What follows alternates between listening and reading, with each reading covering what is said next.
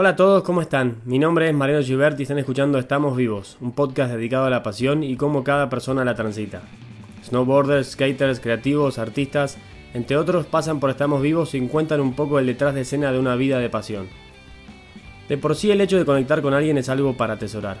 Sumala a esto compartir una pasión tan fuerte como para enfocar casi todas tus decisiones en esa dirección. Dos grandes factores que describen a los invitados de hoy.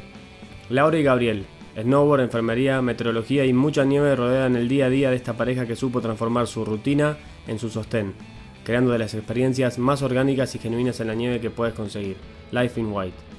Una charla que disfruté bastante, donde nos reímos mucho y pudimos repasar desde los meses que pasó Laura en la lucha contra el COVID en Valencia hasta anécdotas de viajes entre Japón, Chile y Austria, sin olvidar la ambición por los baños japoneses de Gabriel y todo lo que significa ser nómades de la nieve en el 2021.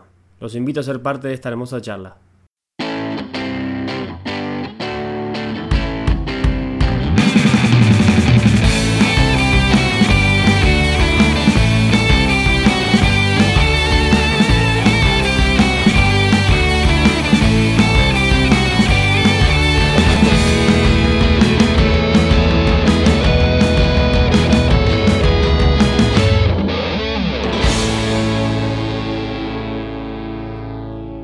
Bienvenidos chicos, al fin nos podemos juntar después de tanto tiempo. Creo que nos queríamos, queríamos charlar hace fácil dos años, ¿o no? Un año.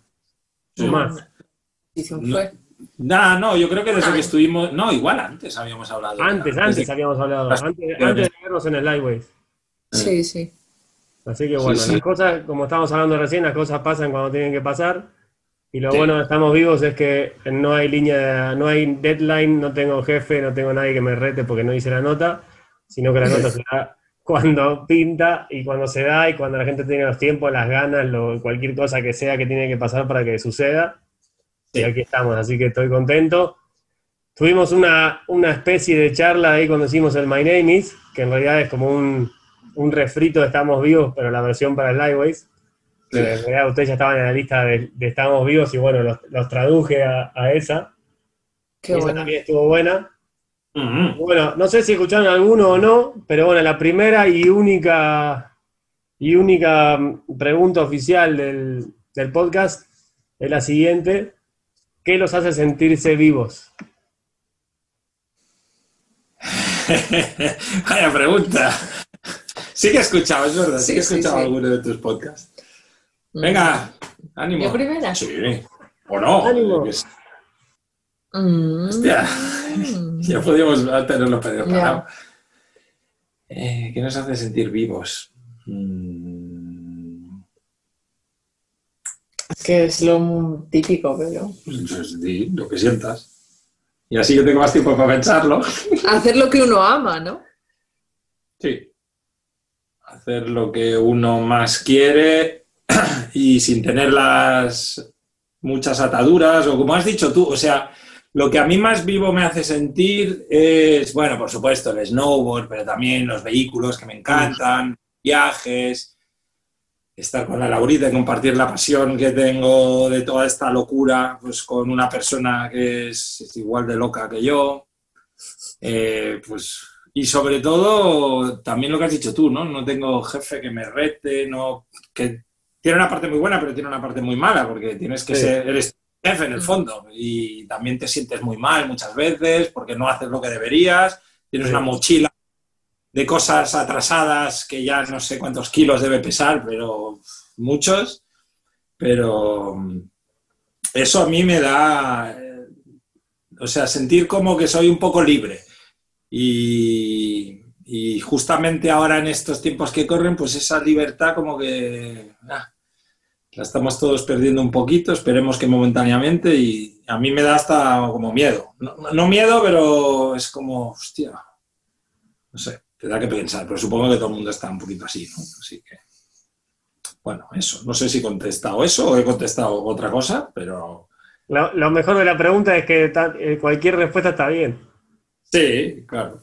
Sí, sí. Y generalmente a veces pasa también que es como que la- a medida que va pasando la charla hasta el final, como que la gente la contesta sola. Al final dicen, ah, bueno, al final todo lo que estuve diciendo ahora es lo que me hace sentir vivo un poco. Al Mm. principio Sí, tiro, esta pregunta, tiro esta pregunta porque es como una trompada a la quijada. Sí, sí. Porque nu- nunca nos lo ponemos a pensar realmente, decir, a ver, ¿qué me hace sentir vivo? A veces se refleja en lo que hacemos y demás, pero después realmente ahora también que estamos en un momento donde la libertad que tenemos, antes creíamos que era un tipo de libertad, ahora es como que está, es más literal con respecto a, listo, no puedes hacer ciertas cosas, no puedes salir de tu casa, como que hay una restricción ya física, es decir, no puedo hacer cosas. Entonces ahí como, no sé si a ustedes en este último año les cambió un poco ese, ese chip de decir qué significa la libertad para nosotros si no podemos hacer nada de movernos o, o físico o snowboard o viajar, que, que era casi, que era casi su vida. Sí, sí. Sí, total. De hecho, nosotros antes nos quejábamos de que ya había, o sea, en ciertas cosas decimos, qué poca libertad hay, ¿no? Cuando Claro, pues, queríamos ir a Japón y el mismo día comprábamos el billete y al día siguiente nos estábamos yendo. Sí, ahora te das cuenta. Como siempre, Y- cuando pierdes algo es cuando realmente te das cuenta de lo Y bien que ahora estaba. es como, pues eso, no hemos podido ir a Chile, no podemos ir a Japón. Por suerte hemos podido venir a Austria porque teníamos, tenemos la casa. Eh, pero si no, tampoco hubiéramos podido venir. Sí, Y son sitios que para nosotros ya son nuestro hogar y es como, es que no, no puedes ir. Es como, qué fuerte. Sí, ¿no? en el día a día, por ejemplo, sí que no notamos, en el día a día no notamos, nosotros no somos gente muy súper social, de ir a bares, de ir a casa de uno, al otro. Entonces, en eso yo no noto cambios, somos muy caseros, Mm. Eh, nos gusta ir mucho a la nuestra, y tanto aquí como cuando ahora he estado en España, que yo he estado cuatro meses, Laura ha estado seis, eh, me dicen, no, no hay bares. Pues que, bueno, a mí eso me sabe mal por los bares, pero a mí me son igual los bares. Pero en ese sentido, en lo de los viajes, claro, eso es como que nos, nos han echado un freno encima. Pero, y, y sobre todo, siempre hemos, hemos fardado, ¿no? Como se dice, hemos... eh, Sí. Sí, fardado, chuleado, de que nosotros no planificamos nada. Y es verdad, planificamos súper poco. Mm. Pero ahora, ese mínimo de planificación que nosotros teníamos, porque para si quieres viajar o coger un avión o algo así, mínimo, ¿no? Ahora minimísimo, como ha dicho la Laura, el año pasado nos fuimos a Japón, nos compramos el billete dos días de antelación. Y así vamos haciendo, porque por suerte para ir a Japón los vuelos son baratos. Y Mm. siempre. Entonces no tiene que haber mucha planificación. Para ir a Sudamérica sí que lo tienes que comprar un poco con tiempo, porque si no pagas 2.000 euros. O sea, que no quiero... Y eso ahora, Sí. ni eso, esa planificación. O sea, ya no puedes planificar nada. No quiero pensar para la gente así más que se planifica viajes, pues yo qué sé. bueno, la gente que tiene trabajo Sí. y un jefe y unas vacaciones. unas vacaciones que dices, es que ya ni, ni pensarlo, o sea, no sabemos ni en verano qué, qué va a pasar. Y Mm. quedan bastantes. Sí, no saben ni lo que va a pasar aquí dos semanas. Sí. Sí. Así que. Se- se- el año pasado, que se- fue el comienzo de esta movida, el año pasado se, se replantearon algunas decisiones de vida, ¿hubo algún replanteo? O, o más que nada se reafirmaron en sus decisiones, de decir, bueno, vamos por buen camino, porque si todo se cayó a pedazos y nosotros seguimos bien o, o, o no, pero eso. Yo tengo una queja. Ahora, no era que solo iba a haber una pregunta, ¿esto qué se supone que es? No, Eh, la, la oficial es la de- primera. Que me devuelvan el dinero. No.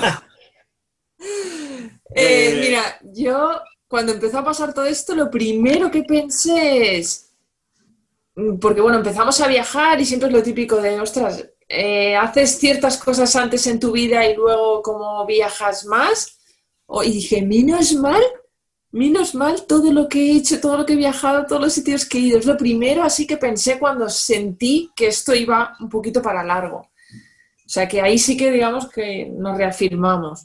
Sí, yo también he pensado eso muchas veces. A veces digo, lo- el, el dicho este de que me quiten lo bailado, eso se dice en castellano, no sé si en argentino lo decís. Sí. A veces lo pienso, tía, Sí. ¿cuánto he podido hacer? Y bueno, espero seguir pudiendo hacer todo, pero Sí. no sé. Pero plantear cambios, como tú dices, o sea, desde el principio no. Al principio dijimos, bueno, pues que yo creo que es como todo el mundo. Empezó Sí. el confinamiento dijiste, bueno, un mes, venga, un mes lo aguanto, no pasa nada. Bueno, dos meses, va, pues dos meses también. Bueno, tres meses, bueno, también. Y al final sí que ahora nos hemos puesto como también un poco fecha de decir, bueno, este invierno, la Laura ha trabajado mucho en España también de enfermera. eh, entonces, pues vamos a pasar el invierno, vamos a sacar todo lo bueno que podamos, como hemos dicho antes, de disfrutar, que no hay turistas, que, Sí. que eso no pasa siempre. Y veremos, veremos, no sé, no sé cuánto más tiempo esto va a durar, no sé cuánto más se va a poder aguantar. Bueno, y como todo el mundo teníamos, al final todo esto, mm, teníamos un ritmo, ¿no? De trabajo y, Claro. de, y de vida que ahora mismo se ha paralizado por completo. Y Mm. claro, si esto lo podemos mantener un poco durante unos meses, pero si sigue durando bastante tiempo, que la verdad que, la Bueno, cosa que- muy bien, eh, pues sí que ahí sí que vamos a tener que pensar en en replantearnos un poco a ver qué hacer. Porque por fin habíamos conseguido que nuestra locura, esta de Austria, Chile, Japón, Había, había cuajado y estaba funcionando. y estaba funcionando, porque, hostia, pues ya con lo de los viajes que organizamos, pues podíamos mantener nuestra forma de vida y nuestro estilo de vida alocado, pero de una manera bien. Y, Ujú. y- Sí, una, una suerte también de sueño cumplido también. Porque Sí. primero, primero era su rutina y después se olvidó su tra- trabajo de rutina, pero era como a Sí. lo que apuntaban también como que fue naturalmente para ese lado, pero también era como un sueño Sí. cumplido, decir, yeah, mira, funciona, lo que estábamos soñando. Claro. Sí, sí, sí, sí, totalmente. Y cada vez iba mejor. Y claro, ahora es como... ¡fa! Y la verdad Pero que bueno. ahora lo valoramos más porque como estábamos tan metidos en la movida y es, y es un poco así como que la vida va tan deprisa y ahora esto y ahora lo otro y ahora organizamos lo de Chile y ahora lo de... que cuando se ha parado todo ha sido como, ¡hala, qué guay, ¿no? Todo lo que hemos Sí, hecho. claro, miras hacia atrás y te A- Ahora somos más conscientes y también de toda la gente que nos ha venido de, joder, qué suerte hemos tenido, ¿no? De, conocer, nos ha venido gente de súper maja. Hostia, eso es, es muy guay eso, ¿eh? Y La que a día de hoy seguimos en contacto, yo creo que casi con todos, no a diario, pero Sí, mantenemos sí. un contacto muy estrecho, muy estrecho. Sí, sí, la eso mola. es muy- Comparten cosas que la gente es, no va la gente ahí, no cae porque entró en un local y de repente le vendieron algo. Va ahí específicamente porque son apasionados del snowboard y van ahí a hacer lo que les apasiona. Entonces Mm. la conexión es muy fuerte. Sí, sí, sí. Laura lo hace muy bien y siempre hace un grupo con cada, un grupo de WhatsApp con cada grupito que nos viene. Hostia, es que de verdad que nos han venido unos personajes, todos, o sea, no lo digo aquí porque esto sea medio público, pero de verdad que ni, no hemos tenido ni una mala experiencia. Nadie puedo decir, "Eh", muy, muy, muy, muy buena gente. Y ahora lo echamos de menos. Le decimos, joder, Ahora que llevamos un, o sea, siempre hemos dicho que queríamos nuestra intimidad en casa, nuestro tiempo, pero ahora que vemos que es eso, digo, hostia, no recibo emails, no estoy planificando ningún grupo. ya, no Yo estoy sé, sufriendo siempre- yo por las previsiones meteorológicas Sí, porque lo paso y siempre, pues yo que sé, aquí en Austria preparamos la comida, bueno, menú, sufro igual, ¿eh? Mira, Eh, no me ves, sí, ¿no? o, o yo que sé, hacemos algún cambio en la casa, alguna cosa, y ahora es como, Ya. Qué raro, ¿no? Que, que no... No, también Pero- aprovechar este tiempo más Sí. tranquilo. Esto realmente soñábamos, ¿eh? Yo con, bueno, tú lo puedes ver con el sofá este gigante que tenemos aquí. Bueno, es que es, ¿ves? es como un cheslón, Sí, pero es inmenso, son como dos camas juntas. Yo llevaba soñando con tumbarme ahí a ver alguna peliculilla uf, desde que bajamos a España. Así que ahora lo estoy. Es un, eso me hace sentir vivo también. Sí, sí. Chicos, ¿puedo, ¿puedo rebobinar un poquitito y preguntarles por qué snowboard y por qué no otra cosa? Ahí por separado, capaz, pues no creo que estén juntos hace 25 años, pero ¿por qué snowboard? ¿Por qué no...? Así, Em, ¿Por qué snowboard? ¿Por qué snowboard? Porque Bueno, yo, yo en mi caso, porque el mundo de la nieve me venía, o sea, y- bueno, yo soy de, de Valencia y para mí fue algo como muy especial el tema de, de- del frío, la nieve, la montaña. Entonces, des- o sea, ese ambiente, esa atmósfera me cautivó desde muy pequeña. Y ahí empecé con mi obsesión porque mi vida tenía que estar metida en, en esa atmósfera que me hacía como olvidarme de todo, de, no sé, siempre he sido así bastante vergonzosa y ahí pues eh, me metía en mi burbuja y, y estaba muy feliz. Y al final, pues Siempre la, siempre la conocías por vacaciones, ¿o no? ¿La conociste por vacaciones? sí, vacaciones familiares, Sí. típico de de que es en Navidad o en alguna semana pues vas con tus padres y Sí. para mí esto era, vamos, y luego con el colegio, y es que me acuerdo que un mes antes ya estaba sacando la ropa que tenía de nieve, practicando, o sea, no era un viaje cualquiera, para mí era el evento del año, o sea, Y nada, y al final, pues, pues eso, por eso mismo decidí que mi vida tenía que estar eso cerca. Mm.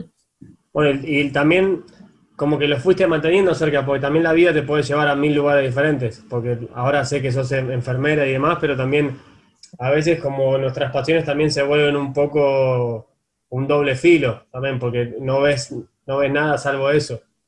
Pero bueno, también está bueno eso de que pudiste también absorber otra o, captar mm. otra pasión, que también creo que es la haber estudiado para enfermera y, y, también el equilibrio entre las dos cosas, porque decís, bueno, quiero hacer snowboard, no, pero también quiero hacer esto, y ¿Cómo fue ese, ese proceso de, decisión? Sí, yo nunca he sabido qué quería ser, igual que muchos compañeros no dicen, pues yo quiero ser esto o lo otro. Yo tenía muchas aficiones y muchos intereses, pero no sabía cómo encauzarlo. Y por tema familiar, pues mi padre es médico, mi madre es enfermera y, tenía que estudiar algo y no sabía muy bien el qué y el tema de, bueno, siempre he sido de ciencias eh, y el tema de mm, sanitario, pues me gustaba, pero tampoco lo tenía claro. O sea, no era como mucha gente que decía, quiero estudiarlo porque sé que tengo esa vocación. Y dije, mira, pues enfermería es corto, si no me gusta puedo cambiar, a lo mejor a biología o a otra cosa. Em, y, y, nada, y empecé, y el, el, mismo primer año que teníamos prácticas ya, dije, ¡buah! O sea, me encanta. Pero fue, fíjate, y teniendo, ya te digo, mi madre es enfermera y todo, pero yo no lo tenía claro ni lo sabía. Y fue cuando realmente me vi un poco, ¿no? Fuera de todo y yo misma de, enfermera. Y ahí lo intenté compaginar y también porque dije, bueno, son pocos años, puedo irme pronto a la montaña. O sea, siempre un poco con eso en la cabeza. Pero Bueno, y ahora que no sabía yo, como de que no lo sabía seguro. Sí, eso te lo he contado. No sé, pues. me encanta, me encanta cuando el, compañero no, digo, mira así como, a mí no me lo contó. Sí, se supone que sí, pero no, sabía que el primer año fue cuando empezaste a hacer prácticas cuando te diste mm. cuenta de que sí. Qué guay. Yo siempre he dicho que esta chica ha nacido para cuidar a la gente, lo hace muy bien. O sea, no es porque sea mi novia, ¿eh? pero es verdad. Bueno. justo yo iba a decir algo parecido, Gabriel, porque cuando los conocí en vivo, la energía que tiene Lau y cómo te habla y la pausa y todo eso, decía, no, y cuando, y cuando, me, cuando me dijiste que eras enfermera, dije, y sí, ¿cómo no va a ser enfermera? No podía no ser otra Sería mi sueño tener una enfermera si, si me pongo malo y tengo que estar en un hospital. bueno, yo no lo decía así, yo decía esa, la, como la, como esa, esa energía de cuidar y de, dulce y sensible. Dice, y dije, cuando ah, soy enfermera, dije, y sí, ¿qué va a hacer? No puede ser otra cosa. Por supuesto. Pues un poco, pues yo creo que eso, que no, nunca lo he sabido y, tuve la suerte en el primer intento, porque lo, en el bachiller y tal, la verdad que no, lo pasé un poco mal, porque todas mis compañeras y todo lo tenían clarísimo y yo no tenía ni idea. Sí, después te das cuenta que era, que era todo falsa seguridad. No lo sé. No con 17 años, no, sé yo cuántas No lo sé, pero que hay gente que sí que, cree o que tal. Y yo nunca, yo que sé, me gustaba hacer fotos. Me acuerdo que mis, como mis tutores decían, ay, no, pero si esto hace muy bien. Pero si siempre estaba muy preocupada por el medio ambiente, pues estudia medio ambiente. Y yo, no sé qué hacer. También si te hubiese dado muy bien. No lo sé. Bueno, yo que sé, la vida es también muy larga para. Por eso, la vida es larga también. Sí. Em, pues eso, y... ¿Y qué? ¿Y tú? ¿Yo qué? ¿Tú, Gabriel? Eh, breve, introducción a la, pasión del snowboard por Gabriel Mojón. Ah, Gabriel Mojón Franco, ¿de dónde le viene? Pues bueno, yo era, soy skater, por tanto nunca fui, o sea, no porque fuese skater, nunca fui a la montaña, pero mi familia nunca fue a esquiar, no hay nada de, de tradición familiar, para nada de nada. Entonces yo nunca fui a esquiar de pequeñito ni de medianito y, y me vino, sí que yo siempre tenía una obsesión con la meteorología, me gusta mucho el mal tiempo, me gusta, yo me acuerdo de pequeño cuando en mi ciudad, yo soy de Reus, eh, iba a helar por la noche, yo enseguida sacaba un plato con agua para que por la noche se congelase y por la noche miraba, pues me... Eso no lo sabía. Ah, no. ¿En serio? Pero si eso no Te había... juro que va. No, guau, pues claro, y que, que se- que el, el fenómeno de la congelación para mí era... guau. Si quieren, si quieren, Y entonces- Lau, si quieren podemos hacer esto una vez por semana, así se conocen un Sí, poco más. igual nos conocemos mejor. Entonces también me compré un termómetro de máximas y mínimas para saber ahí. Sí, a mí siempre me gusta mucho. Eso por ahí. Bueno. Siempre me gusta mucho el frío, la nieve, pero desde fuera, ¿no? Lo que es el concepto de la nieve, no lo que es estar en la nieve. como la, la versión más nerd también, porque la versión Sí. meteorológica es la versión un poco más geek. Sí, sí, sí, así es. Y luego, pues eso, a raíz de un verano, me veraneaban en Salou, yo patinaba en Salou, con mis amigos siempre íbamos a patinar ahí y conocimos a unos amigos de Pamplona, que ellos tenían casa en Candanchú y yo no sé cuántos años debía tener, porque yo empecé a hacer snowboard tardecillo, yo debía tener 17 o, o igual 18, no me acuerdo, la verdad. Pues total, ese verano me dijeron, sí, porque en invierno, mi amigo Matías y Ander, eh, en invierno vamos a Candanchú a hacer snowboard, que es como el patín, pero en la nieve. Sin tracks. ¿Qué dices? Y eso, digo, sin ejes, pero, pero además mi amigo Matías tenía la tabla Noah Salasnek de Sims, Ah. que debajo, en la suela, Tenía los, los tracks, sí, sí. y me enseñó una foto que ahora me pregunto yo, porque claro, con mi mente del 2021 digo, claro, debió coger el móvil y me enseñó la foto, pero no, hace 30 años no había móviles ni smartphones. Entonces, de alguna manera me enseñó la foto. Y yo, wow, qué guapo, no sé qué. Total, que al invierno siguiente, pues les fui a ver. Y ahí... No, mentira. Sí, el invierno siguiente, debido a eso ya me picó el gusanillo. Y unos amigos míos de toda la vida, de Reus, eh, sí que iban a esquiar y yo os dije, pero yo no quiero esquiar, yo quiero hacer snowboard. Y entonces eh, fueron un fin de semana a, a Andorra, a Arcalís, y, y- y me alquilé una tabla de botadura en Alcalís, de subida hacia Alcalís, por el Serrat o no sé dónde, por ahí abajo. Y ahí es donde empecé, solo, evidentemente, con mis amigos me abandonaron, pues se fueron a esquiar, yo no tenía ni idea, me maté ahí mil veces, pero ahí ya me gustó un montón y después la siguiente vez fui a Candanchú con mis amigos y ahí me enganché muchísimo. Bueno, Y tú, y, y el, a mí yo siempre, yo siempre indago en esto porque tengo como una obsesión con los inicios y con el, la- y con el poder que pueden llegar a tener sin que nosotros lo sepamos. Por ejemplo, no Sí. sé, el inicio de una relación entre ustedes que después no sabían que después iban a estar 30.000 Claro. años haciendo snowboard y demás. O listo, empecé a patinar, pero después tenés 40 años y seguís patinando. O empecé a hacer snowboard y después toda tu vida dedicada al snowboard. claro, sí, sí. Entonces, eh, por eso indago en el hecho de que cuando empezaste, cuando empezaron, ahora porque estamos hablando contigo, Gabriel, cuando empezaste, ¿por qué crees que te enganchó tanto el snowboard y por qué se mantuvo tan cerca tuyo con el pasar de los años? Hostia, porque eso de repente como que despertó algo en mí que yo no sabía que existía. O sea, el, el tema de la montaña. A mí yo no he sido nunca muy de mar. No. Salvo me la gusta, barba.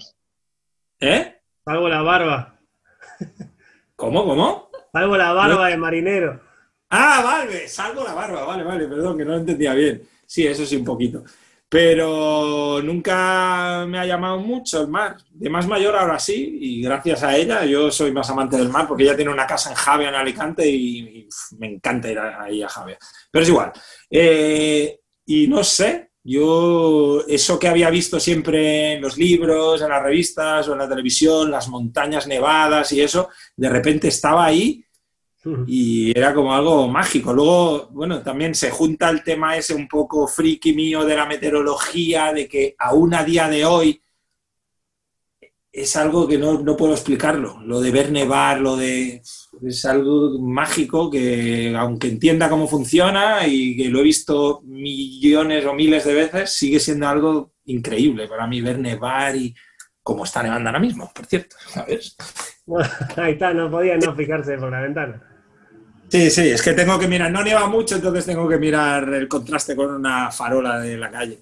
Entonces, pues sí, ese, yo creo que fue eso, que ahí de repente me hizo un cortocircuito a la cabeza y dijo, wow, esto es lo mejor del mundo. estoy en las montañas, me deslizo a toda velocidad por estas cuestas y puedo hacer los trucos que, hostia, con patín nunca había podido volar tanto, no sé, fue todo un cúmulo de cosas que me enganchó mucho, terriblemente. Y, de ahí también su decisión es como que, porque también sé que, hace, que haces o hacías, no lo sé todavía, eh, módulos de snowboard y demás, también como que fue avanzando esa pasión y bueno, te llevó a las montañas y también te llevó a la parte esa más de, de mano. Eso sí, eso fue más adelante, ¿no? Al principio yo tengo muy mala memoria, la verdad. Yo no sé muy bien qué estaba haciendo cuando fui a hacer snowboard la primera vez. Debía estar en COU, que es el curso de antes de la universidad, a la que no fui nunca, porque aún peor que la Laura no sabía muy bien qué estudiar y decidí no estudiar nada. Así que me quedé en COU, en el curso de orientación universitaria, que significaba COU eso. Eh, lo que sí vi es que yo quería estar en la montaña, yo era, que me, gustaba mucho y quería, y ahí me hice instructor de snowboard. Eh, me hice instructor de snowboard, bueno, seguí subiendo, cada año, pues igual el primer año subí seis veces, pues el segundo subí 25 y el tercero creo que ya hice temporada, algo así. La primera temporada la hice aún no era instructor, yo creo. Y la... Sí. Pero ¿qué Playground cómo empezó? Ah, Playground cómo empezó. Bueno, pero que estaba diciendo que primero eso y... Por eso el entre, el entre. Claro. Eh, goma, ¿sabes? Eh, pues empecé, hice una temporada en, en Astúnica, en Danchú, con mis amigos estos de Pamplona, y luego ahí ya me saqué el título en Cerler, y ahí empecé a trabajar de instructor en Cerler. Y entre tanto, ahí empezó la moda del jibbing, de los, los vídeos en los que veíamos eh, los cajones, barandillas que no teníamos por aquí. Y bueno, como siempre, pues me ha gustado hacer cosas físicas y cosas mecánicas y trabajo manual y creo que se me da medianamente bien, pues junto con otros amigos como yo, eh, pues Gonzalo de Madrid, los hermanos Burillo y el José Luis Testón, el cotro de Zaragoza, pues empezamos por separado, ¿no? Por un lado estaban los hermanos Burillo en la Vallarán y nosotros estábamos en Cerler eh, haciendo nuestros módulos para el uso y disfrute propio y de, amigos y más gente. Y al final nos acabamos juntando y, y empezó Playground. Ahí así, también una cosa muy natural, sin buscarlo demasiado. El primer pedido creo que fue para Andorra, si no me acuerdo mal, para el INSAL. Y de eso, desde el 2003. Y ahí estamos, sí, sí, sí, seguimos con Playground. Bueno, un montón de tiempo. Sí, sí, claro, ahora miro, este año 18 años ahora, ¿no? 2003, 2021. Es un montón de tiempo. Sí, es que no sé, del 2000 para adelante a mí me parece hace poco tiempo. Cuando hablamos de 1990 y no sé cuántos, uy, sí, hace ya, son los 90. Pero el 2000 es, si estamos en los 2000, pues claro, ya está y uno. Eso cuando te haces mayor, lo del paso del tiempo, pues eso hay para toda una charla. ¿eh? A mí eso es la cosa que más miedo me da, lo rápido que pasa el tiempo. Pero bueno. Bueno, pero ahí, pero si empezamos a hablar del tiempo, también el tiempo es relativo, porque cuando la pasas bien, pasa rápido, cuando la pasas mal, pasa lento. Pues yo tengo otra teoría, siento, siento discrepar. Yo, mi teoría es que el tiempo pasa muy rápido y cuanto más mayor, más rápido pasa. Y yo siempre digo que para lo bueno y para lo malo, pasa muy rápido. Evidentemente, si te lo estás pasando bien, sí que tu percepción es de que el tiempo va más rápido que si lo estás pasando muy, muy mal. Quizás es que, toco madera, por suerte, no lo he pasado nunca muy mal. Pero, por ejemplo, esto de la pandemia, desde que empezó, fue...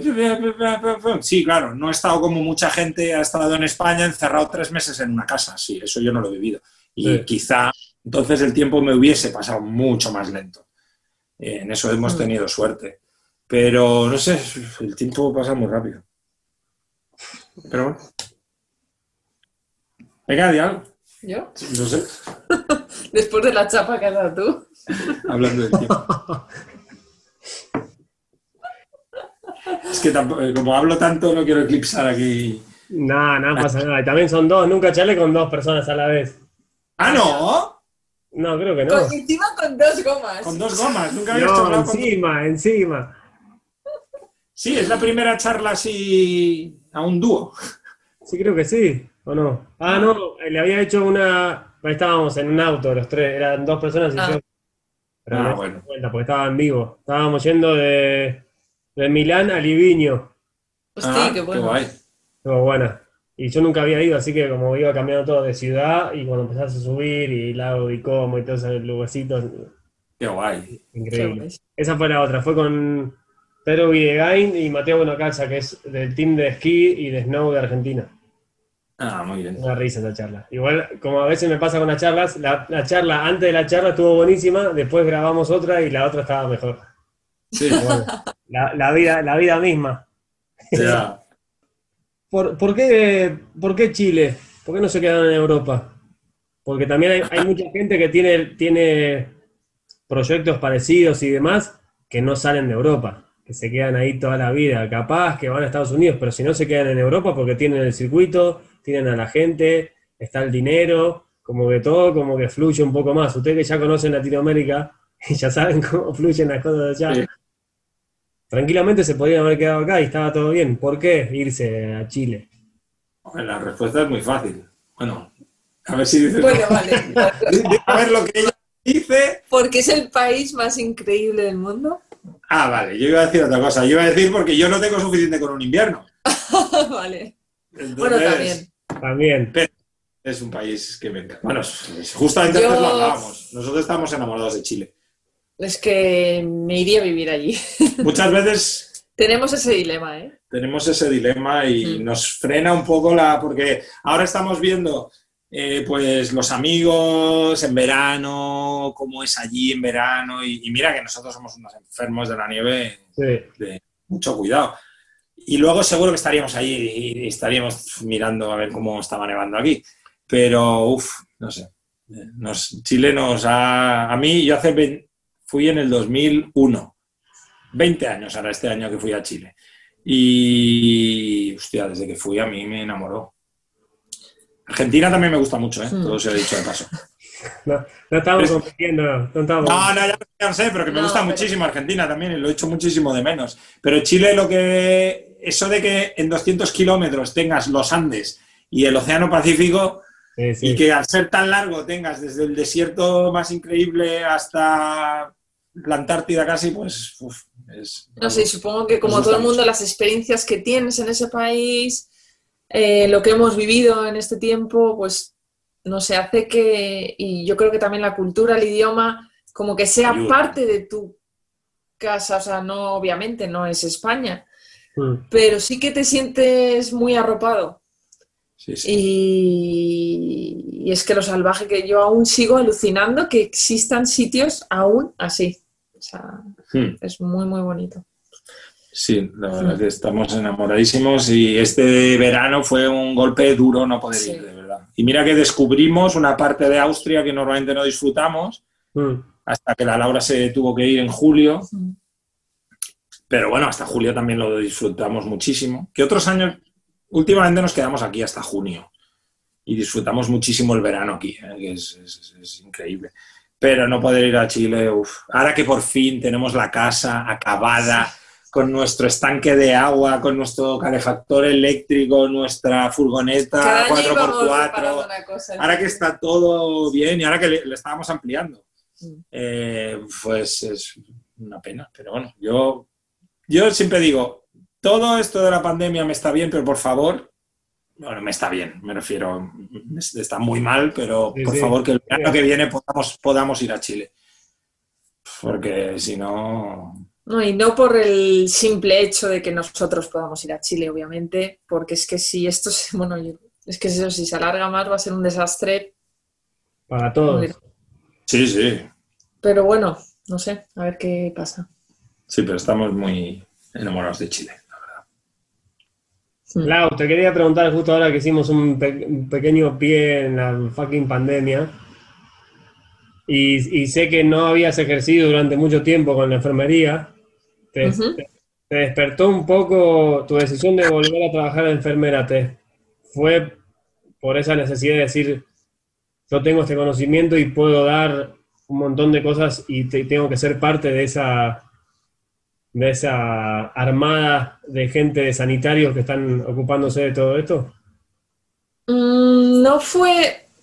Eh, a ver, yo creo que siempre he tenido como esas ganas de ejercer en algún momento de enfermera, pero ahora en estos años pues sí que he decidido que... que Perdón, se ha encendido el fuego solo. Vale, está, está. Fue...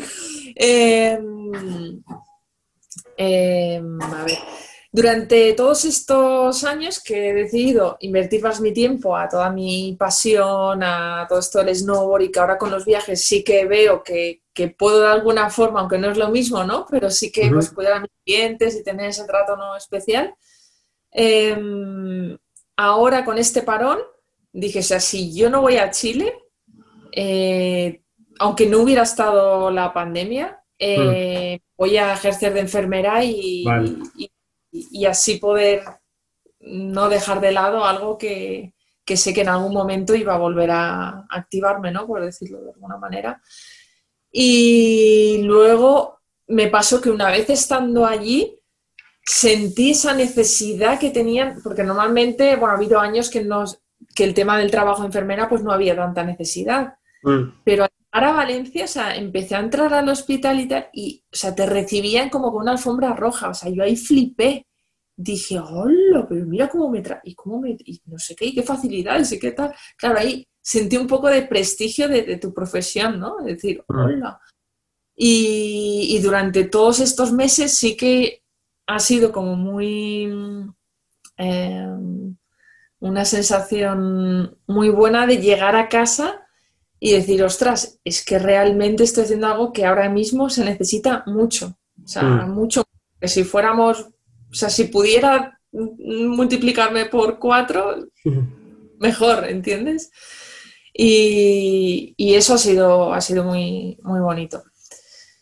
Pero a la vez, pues eso, hay una situación sanitaria muy complicada, ya no solo por esto se juntan muchas cosas mm. del sistema pero bueno, yo me quedo con un poquito con, con el tema de la enfermería, con con el trato con los pacientes, que es, es, es muy complicado porque, claro, la enfermería se basa en el cuidado y en el estar cerca, ¿no? Sí. Y, con el tema COVID, lo, o sea, tienes que entrar lo mínimo posible a las habitaciones para no estar muy expuesto a cargas virales altas. Eh, están solos los pacientes, el contacto lo que te ven son los ojos entonces es como un reto, ¿no? De, poder cuidar con esas circunstancias y es muy complicado y eso de, ver a gente mayor y no tan mayor totalmente desolada, ¿no? Que no tienen a su familia, que, es, que están solos días y días en una habitación. Y eso, y que gente que, que es duro decirlo, pero que se muere sola en una habitación. Y claro, eso te paras a pensar en pleno siglo XXI que esté pasando eso y dices, ¿esto qué, qué, qué está pasando? ¿no? ¿Cómo, cómo, cómo podemos manejar esta situación? Pues eso, ahí estamos. y yo te digo, yo estoy de paso, yo he estado seis meses, pero yo lo que quiero es toda la gente que está mm, todos los días y con familias, con, con, con todo, ¿no? Llevándolo adelante esta situación. O sea que qué bravo por ellos. Una, gran dosis también de, gratitud por lo que uno tiene y, puede disfrutar también, ¿o no? Sí, sí, sí. Eh, total. Mm. Como que se, ahí lo ves como a, flor de piel. Decir, mira, mm. existe esto y tengo esto. Entonces como que em, mm. em, empezamos a apreciar todo muchísimo más, pero en el, como en el presente. Ahí volvemos a lo del tiempo, Gabriel. Eh, al final yo creo que el, el snowboard es un poco también en, el, en el, lugar del lado también la enfermería o también lo que nos apasiona y demás. Mm. más que nada el, el, snowboard, el skate, el surf, ese tipo de deportes, es como que, que nunca se vuelve vieja la sensación de hacer snowboard. ¿Entendés? Claro. Entonces es como que una, es como una máquina del tiempo que nos lleva siempre a, a esa sensación y siempre es la misma. Y nuestra vida todo cambia, pero sabemos que esa curva no cambia, entonces como que sabemos que en ese momento es, el- es- es ese momento y el presente y ya está. Entonces creo que siempre está esa añoranza de- del presente, más que la añoranza que yo estoy un poco en contra de la añoranza de que siempre el tiempo pasado fue mejor, Mm. ¿no? Entonces ahora estaría diciendo, bueno, entonces ahora es el mejor tiempo porque en 15 años voy a decir, no, ¿te acordás cuando estaba? Sí, eso. Sí. Entonces, Yo hace tiempo que aprendía que eso del siempre todos los tiempos pasados fueron mejores, eso.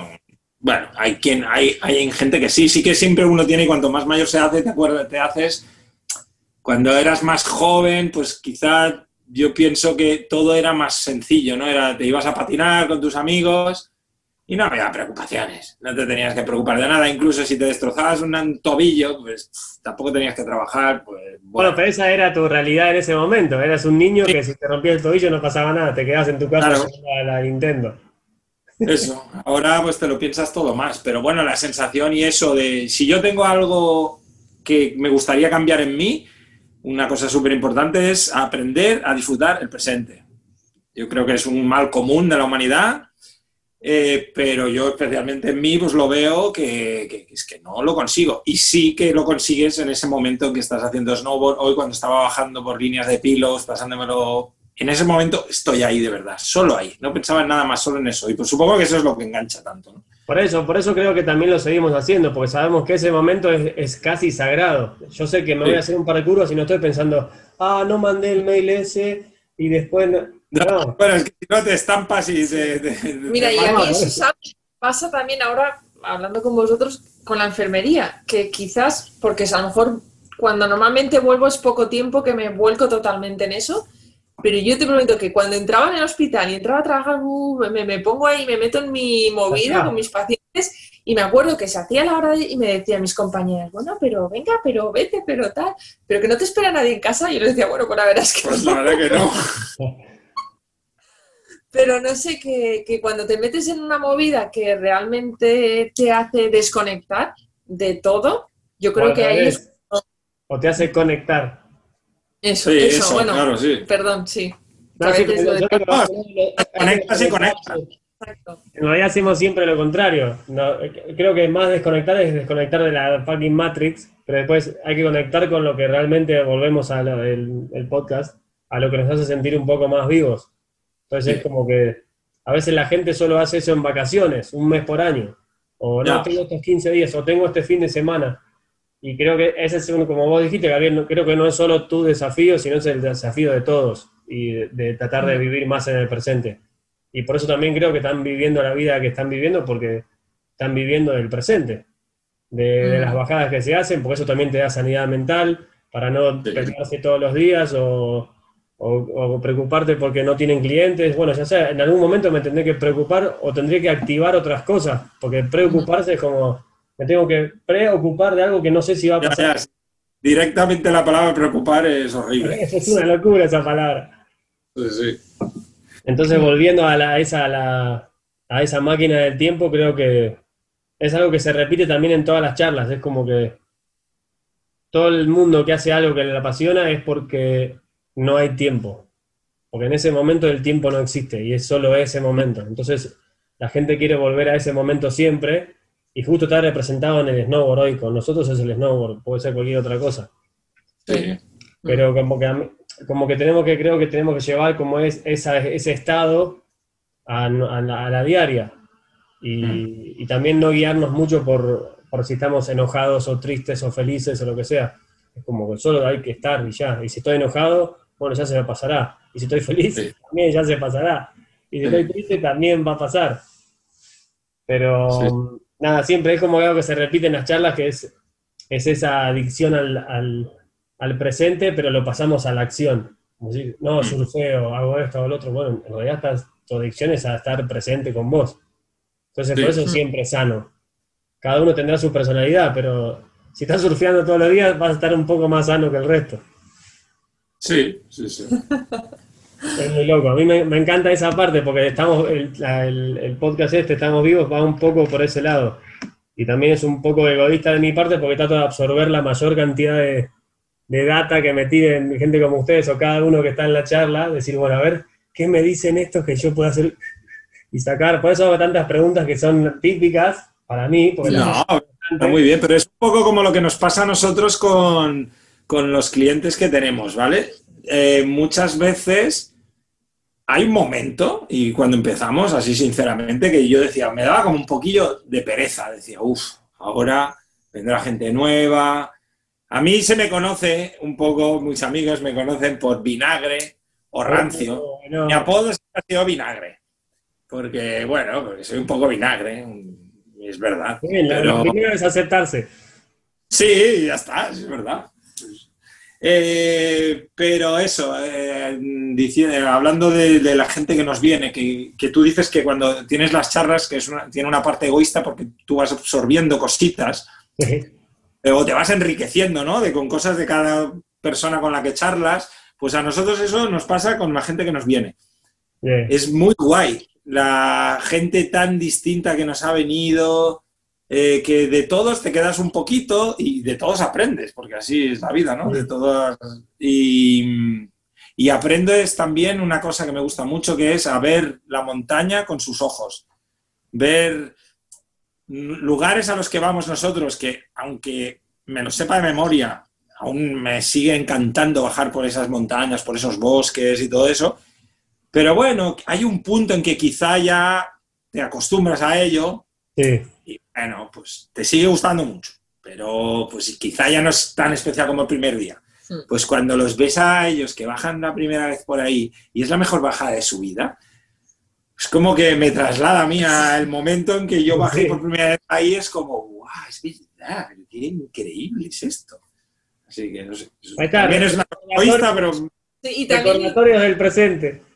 Sí, y también que, claro, nosotros estamos metidos en nuestra vida en blanco, no hay todo el rato lo mismo, todo, que, encantados, pero cuando te viene gente de fuera con otras profesiones y también te hace salir un poco, ¿no?, de, tu burbuja, de alguna manera, ¿no? Y cosas, bueno, que al final eso, pues te, enriqueces, ¿no?, que de, gente pues, que, se dedica a cosas totalmente distintas, a otro que dices, pero eso existe, pero eso... Sí, sí. ellos hacen todo, todo lo contrario, ellos salen de su burbuja para meterse en la... Exacto. Y nosotros pues un poco... pero luego ves que todos se llevan algo de nuestro también y que meses después aún seguimos hablando porque nosotros somos vegetarianos y todo, al menos en Austria, cuando viene la gente aquí a casa, eh, bueno, vienen a nuestra casa. Luego los otros viajes son diferentes, ¿no? En Chile vamos a alojamientos y como a casas, no sé cómo le llaman allí, cabañas. Cabañas, casas rurales pero tampoco son casas rurales, en realidad son como chalets de lujo. Entonces vamos. Y en Japón es en furgoneta. Entonces allí cada uno come lo que quiere, pero aquí en nuestra casa pues es vegetariano. Y eso siempre, ya les avisamos de antemano, porque por suerte, no, por bueno, no sé si por suerte o por desgracia, pero no nos ha venido absolutamente ni una persona que fuera vegetariana, ni cerca todos son carnívoros a muerte.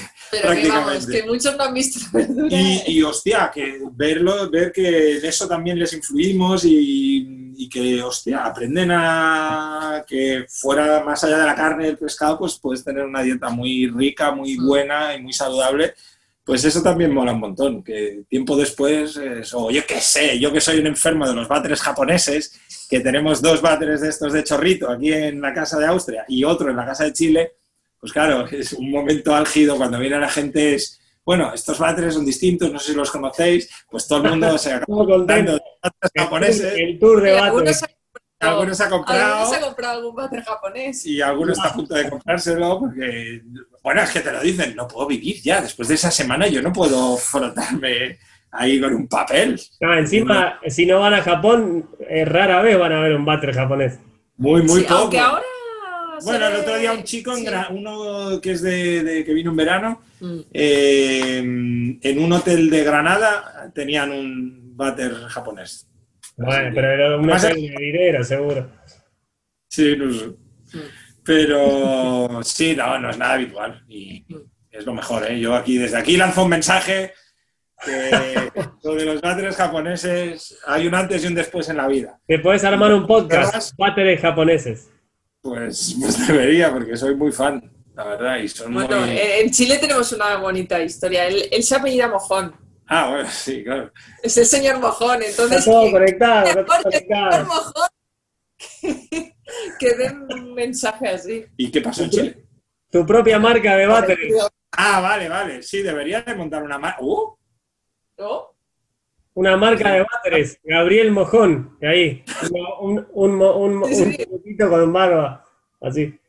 Un mojoncito. Pues, hostia, no, no es coña, ¿eh? Con, no, con lo que nos Esa, preguntó, ¿no? esa cara la conozco. ¿eh? Lo Y salen, y salen más barato que los japoneses. Sí, los japoneses son muy caros. Hay uno, en cambio, hay el de Xiaomi, la marca esta de China, que fabrica móviles, etcétera, que son tan populares. Tiene un váter japonés que está muy bien. Bueno, Gabriel llega al punto de Y que es barato. tiene un váter japonés portátil. Sí, o sea, tengo- no sabe vivir sin Tengo un- una cosita Uy, que como- me lo imagino con 65 años, no, no. Pero lo más heavy que es que, bueno, hace mucho, No falta Mira. mucho, ¿eh? Para los 65. hace Bueno, mucho pará. que no, que hace mucho que no vamos a comer a un restaurante y así, pero cuando íbamos de viaje en la furgoneta y tal, pues a veces eso, que para comer a un restaurante, iba con el aparatito de váter japonés portátil a la mesa y lo dejaba en la pero es que el mesa, que, nadie, que nadie sabe lo que es, Mira. pero yo sí. Ahora, la gente que escuche esto no lo podrá ver, pero tú sí lo vas a ver. Te voy a enseñar a ver si el váter japonés portátil a ti te da sensación de que sea algo escatológico o que tenga algún tipo de referencia con la... mostrame, le- se lo Y vamos a esta- ir distribuyendo a la gente. Gabriel, no hace falta que lo pongas en la mesa del restaurante. No, no es, es Alexa, es Alexa. Ahora te enseñaré. No, me muero.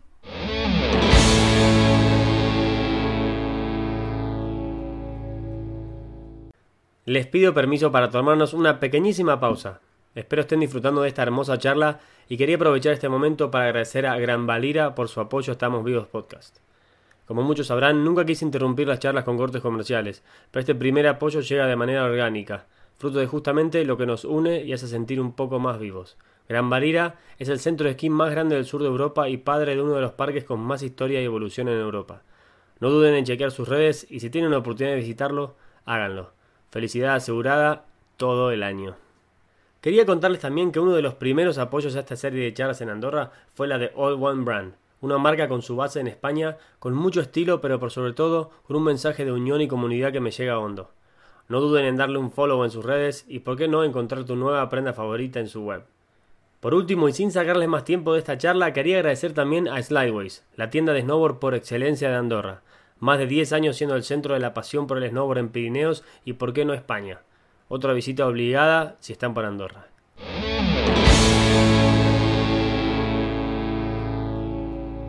No, la verdad que bueno, son ciertas cosas que aprendes, ¿no? Viajando que dices, ostras, sí que es una buena costumbre.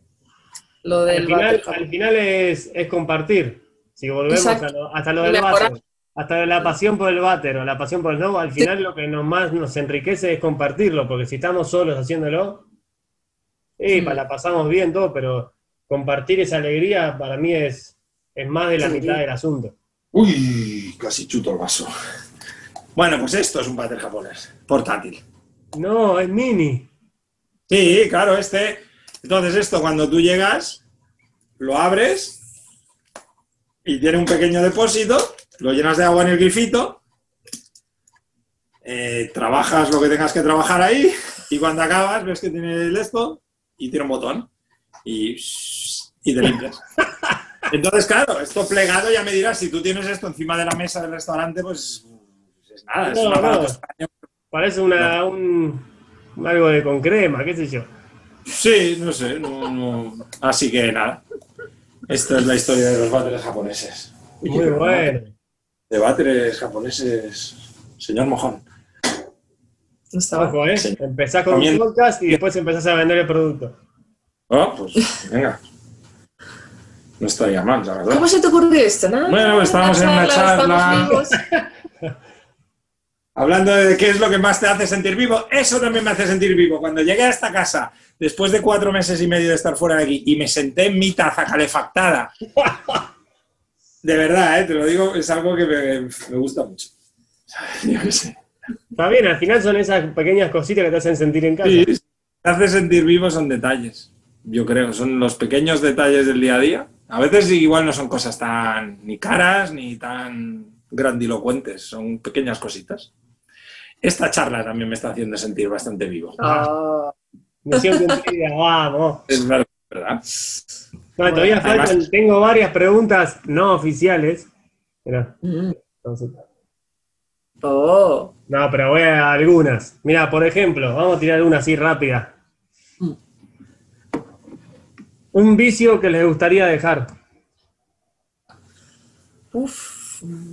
A ver, hostia, es que. Ah, No, no, no. Es que tenemos muy pocos vicios nosotros. ¿eh? por eso, por eso, pero bueno, por esto también me gusta preguntarlo. Ah, sí, sí, sí, sí, sí. Vamos, por supuesto. Eh, Instagram, historias de Instagram. Sí, sí, sí. Está bien, está bien. Totalmente. Y tú sabes lo que es ir a un baño en el que la tacita está caliente, te sientas, está calentito, te puedes pasar ahí una hora y media. Pues es terrible. A mí lo de los smartphones soy usuario y, y- y abuso mucho y, y es algo que me gustaría no usar tanto. Cuando veo eso de que el iPhone te dice, esta semana has, hecho de, has tenido de medias, no, a mí también, me quiero matar. es como, ¿qué? ¿En serio? Aprendes muchas cosas y es que el iPhone, o sea, Sí. los smartphones tienen muchas cosas buenas. Mm. Pero también pierdes muchísimo tiempo. Y lo podría dedicar en mejorar mi alemán o en, yo qué sé, bueno, hacerme- Tu línea de váter. Eso, Me sumo, me sumo. sí, eso sería el vicio que me gustaría sacar. Bien, uno, bien, ahí, condi- co- ahí coincidieron en uno, vamos. Sí, sí, porque ella está más viciada que yo. Bueno, pero ella es la que es- esa es la que más se encarga de su Instagram o no? Sí. Totalmente, totalmente. Yo soy eh, un poco escritor. Es como todo, tiene y- su lado bueno, pero a la vez te tienes que poner horarios, es decir, o sea, cojo el móvil, subo esto y. ¿no? y ya Sí. dejas y... O en la mesa, ahora por ejemplo sí que ya nos hemos puesto el límite de eso, cuando estamos comiendo no hay móvil. Sí. Porque es que si no, estás comiendo y en vez de hablar, está, bueno, todos lo hacemos o todos lo hemos Sí, hecho. Hay gente que no. Y realmente admiro a esa gente que incluso admiro mucho a algún amigo, no sé si me queda ninguno, sí, uno, eh, el, el, el, el, el- el- el Andy Shaper, el Andy, ¿Ah, sí? el de, sí, el de Village, eh, que no tiene smartphone. Qué guay. O Ah, alguien que no tiene Instagram, que no tiene Facebook, es como, ¿en serio? Choca. Gato. O sea, Ahí, me Sí. saco el sombrero. me quito el sombrero, sí, sí. A ver, Pero otra. ¿Cuándo te sientes más inspirado? Mm, Yo Esa tengo, buena, esa buena. yo lo tengo clarísimo. En el váter. No, no, no. Ah, que iba a ser real. Bueno, de momento del día, yo soy más Sí. de tarde. Pero, cua- o sea, ¿cuándo de momento del día? ¿O, qué situación? O No, el momento del día es que a las 3 y cuarto. No. Sí. No, no sé. No, pero los dos somos de... Por las mañanas- A las siete y media de la mañana no estoy No. inspirado. Ni a las nueve ni a las diez. Yo creo que al volver- A las siete de la tarde o a las seis de la tarde me activo mucho. Que un buen día en la montaña, llegas a tu casa, son esos momentos que sí que puedes estar más creativo. Pues Con yo, eh, sin ningún lugar a dudas, el lugar donde estoy más inspirado, más relajado, es conduciendo. Me encanta conducir Mirá. y me encanta escuchar música y podcasts eh, mientras conduzco y siempre se me ocurren muchísimas cosas, sobre todo, a ver, si conduces de aquí a, al supermercado, no. Pero eso de, yo qué sé, conducir una horita o me gusta, lo disfruto y son momentos como de míos, ¿sabes? Que estoy yo solo y como con un poco más de claridad mental de la cuenta y me gusta. Y, Ay, qué bueno. y a veces ocurren buenas ideas, no sé. A veces muy malas también se me ocurren. ¿eh? Pero. Acá tengo tres cosas que no podrías vivir sin. Yo ya con un poco contigo, Gabriel ya sabe una, así que cuenta dos nomás. Vale, sí, porque una es sin váter japonés, eso está claro. Tres cosas que no puedo vivir sin. Bueno, me- voy diciendo yo, si quieres, y te vas pensando tú. O bueno, si quieres, di, di tú. Bueno, a ver, yo ya tengo una, entonces yo ya tengo carrerilla. Eh, los battles japoneses, por supuesto. Bueno, claro, es que eso es muy... Ya. Claro, ¿qué diría? Tantas cosas. Sin el snowboard. Bueno, pero también en, en la vida que tienen ustedes, que también tienen que preparar todo mucho, ya sea para los viajes, pero también para las salidas diarias o salidas de más días, aventuras, etcétera, hay cosas que vas guardando, decir, bueno, ¿qué tengo que llevar sí o sí? Esto, esto y esto. Entonces hay cosas que llevas a todos lados siempre, que no te pueden faltar. Vale, o sea, vale, porque no es algo tan amplio como decir no puedo vivir sin hacer snowboard y sin mi familia y sin los váteres japoneses, que lo pongo todo en el mismo saco, ¿eh? Snowboard, familia, váteres japoneses. Está bien, es, es, tu saco, puedes poner lo que quieras. No, pero cosas más de diario, más pequeñas. Lo que quieran decir. ¿Sin frutos secos? Sí. Muy bien, muy bien, muy bien. Iba a decir yo sin avena, ¿eh? Porque la avena también. Bueno, en Japón que no encontrábamos avena. Hostia, el año pasado nos llevamos. En Japón cuesta encontrar avena y, perdón, ¿eh? es un inciso, eh, cuesta, y es cara. Allí tienen cereal, es algo nuevo los Nos llevamos kilos de avena. El año pasado nos llevamos igual 8 kilos de avena. Sí, sí. Oh, qué bien. Yo también no, no todas las mañanas es avena, no puedo otra cosa. Sí, sí. Bueno, pues eso, frutos secos. Todo comida, Laura, ¿qué pasa? Sí, sí, bueno, es que no sé, o sea, yo vivo para, por y la comida. La verdad que sí, también otra palabra muy guay que aprendimos en Argentina con nuestra amiga, que seguro conoces evidentemente, Jenny Sonbeba, son, eh, eh, Morphy. Es que un día, sí, sí, el Morphy, pues nos hizo mucha gracia porque estábamos por Bariloche y estábamos con Mar y íbamos a ir a la presentación de un libro, o no sé qué era, en, no sé dónde, ahí en el centro. Y nos llamó, corran, corran, que se acaba el Morphy, porque había otra amiga, y no corran, corran, no. Que se acaba el Morphy. Y nos hizo tanto Nos hizo mucha gracia y la usamos un montón, la palabra Morphy. Sí, somos muy, nos encanta comer y somos muy... Nuestra vida gira muy en torno a la comida. Vale, ya lo tengo. Frutos secos, cámaras de fotos y mi ropa snowboard. Ahí va. vale, pues yo, váter japonés, alguno de mis vehículos eh, y a ver, bueno. ¿Y, la tabla de algo o no? Bueno, sí, claro, pero hemos dicho que eso es... que lleves a, un viaje o algo que, no puedas vivir sin, algo pequeño, no sé. A ver, es que es triste, pero yo no puedo vivir sin mi móvil. Pero como yo, el 95% de la población. Es tu saco, tú pones lo que quieras. Pues que es así de triste. Pero sí, evidentemente, mi tabla de snowboard y mi material de snowboard. No sé. No nos ha quedado bien esto, no ha quedado bien. No, no lo hemos dejado redondo. no pasa nada. Otra cosita, tengo otra acá que está buena, que me gusta. Em, ¿Crees que la creatividad se aprende o es algo innato? Innato. Mm. Creo que sí. Yo creo que es un poco las dos cosas. Puedes tener una creatividad innata y al mismo tiempo. tienes que tener ahí. Sí, sí. Pero yo creo que todo el mundo es creativo. Yo creo que todo el mundo, en, el fondo, todo el mundo es creativo. Porque a veces uno piensa, yo soy un cero a la izquierda dibujando, es mi caso. No otra cosa que me gustaría y que es, ya me, bueno, no, nunca se sabe, pero me gustaría aprender a tocar algo. Me encanta la música, la música es una parte vital en mi vida y, cada día seguro que en algún momento pienso, Ay, ¿cómo se te tienes que sentir crear música, aunque sea tocando cosas que han compuesto otras personas? Pues yo no soy una persona muy creativa en esos sentidos, no dibujo, no soy buen fotógrafo, no son, no, no, sé hacer música, todas esas cosas que como que están en mayúsculas en el mundo de la creatividad, porque se supone que si eres artista... sí, pero está como exacerbado también, que el creativo tiene que ser algo plástico o un dibujo o, algo gigante. Pero por ejemplo, ¿en qué, ¿en qué creen que son eh, creativos en su vida diaria? Mm, yo en hacer cosas con las manos. cara de Laura. Hombre, yo sé una cosa que ella es muy creativa. ¿En qué?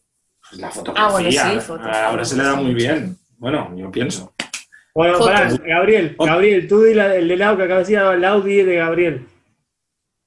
Pues Gabriel es súper creativo. Muy creativo. ¿Ah, sí? Gracias. Venga, buenas tardes. muy, muy manitas y, de hecho es algo que en el confinamiento hemos llevado adelante, pero que no hemos podido cerrar un poco la movida. Y es que él trabaja muy bien la madera y hace con cosas muy simples de madera cosas muy chulas. Y yo le dije, o sea, bueno, para casa digo, haz esto, esto, esto, esto, esto. Sí, siempre tengo también. A llegar a la casa, bueno, luego te podemos enseñar.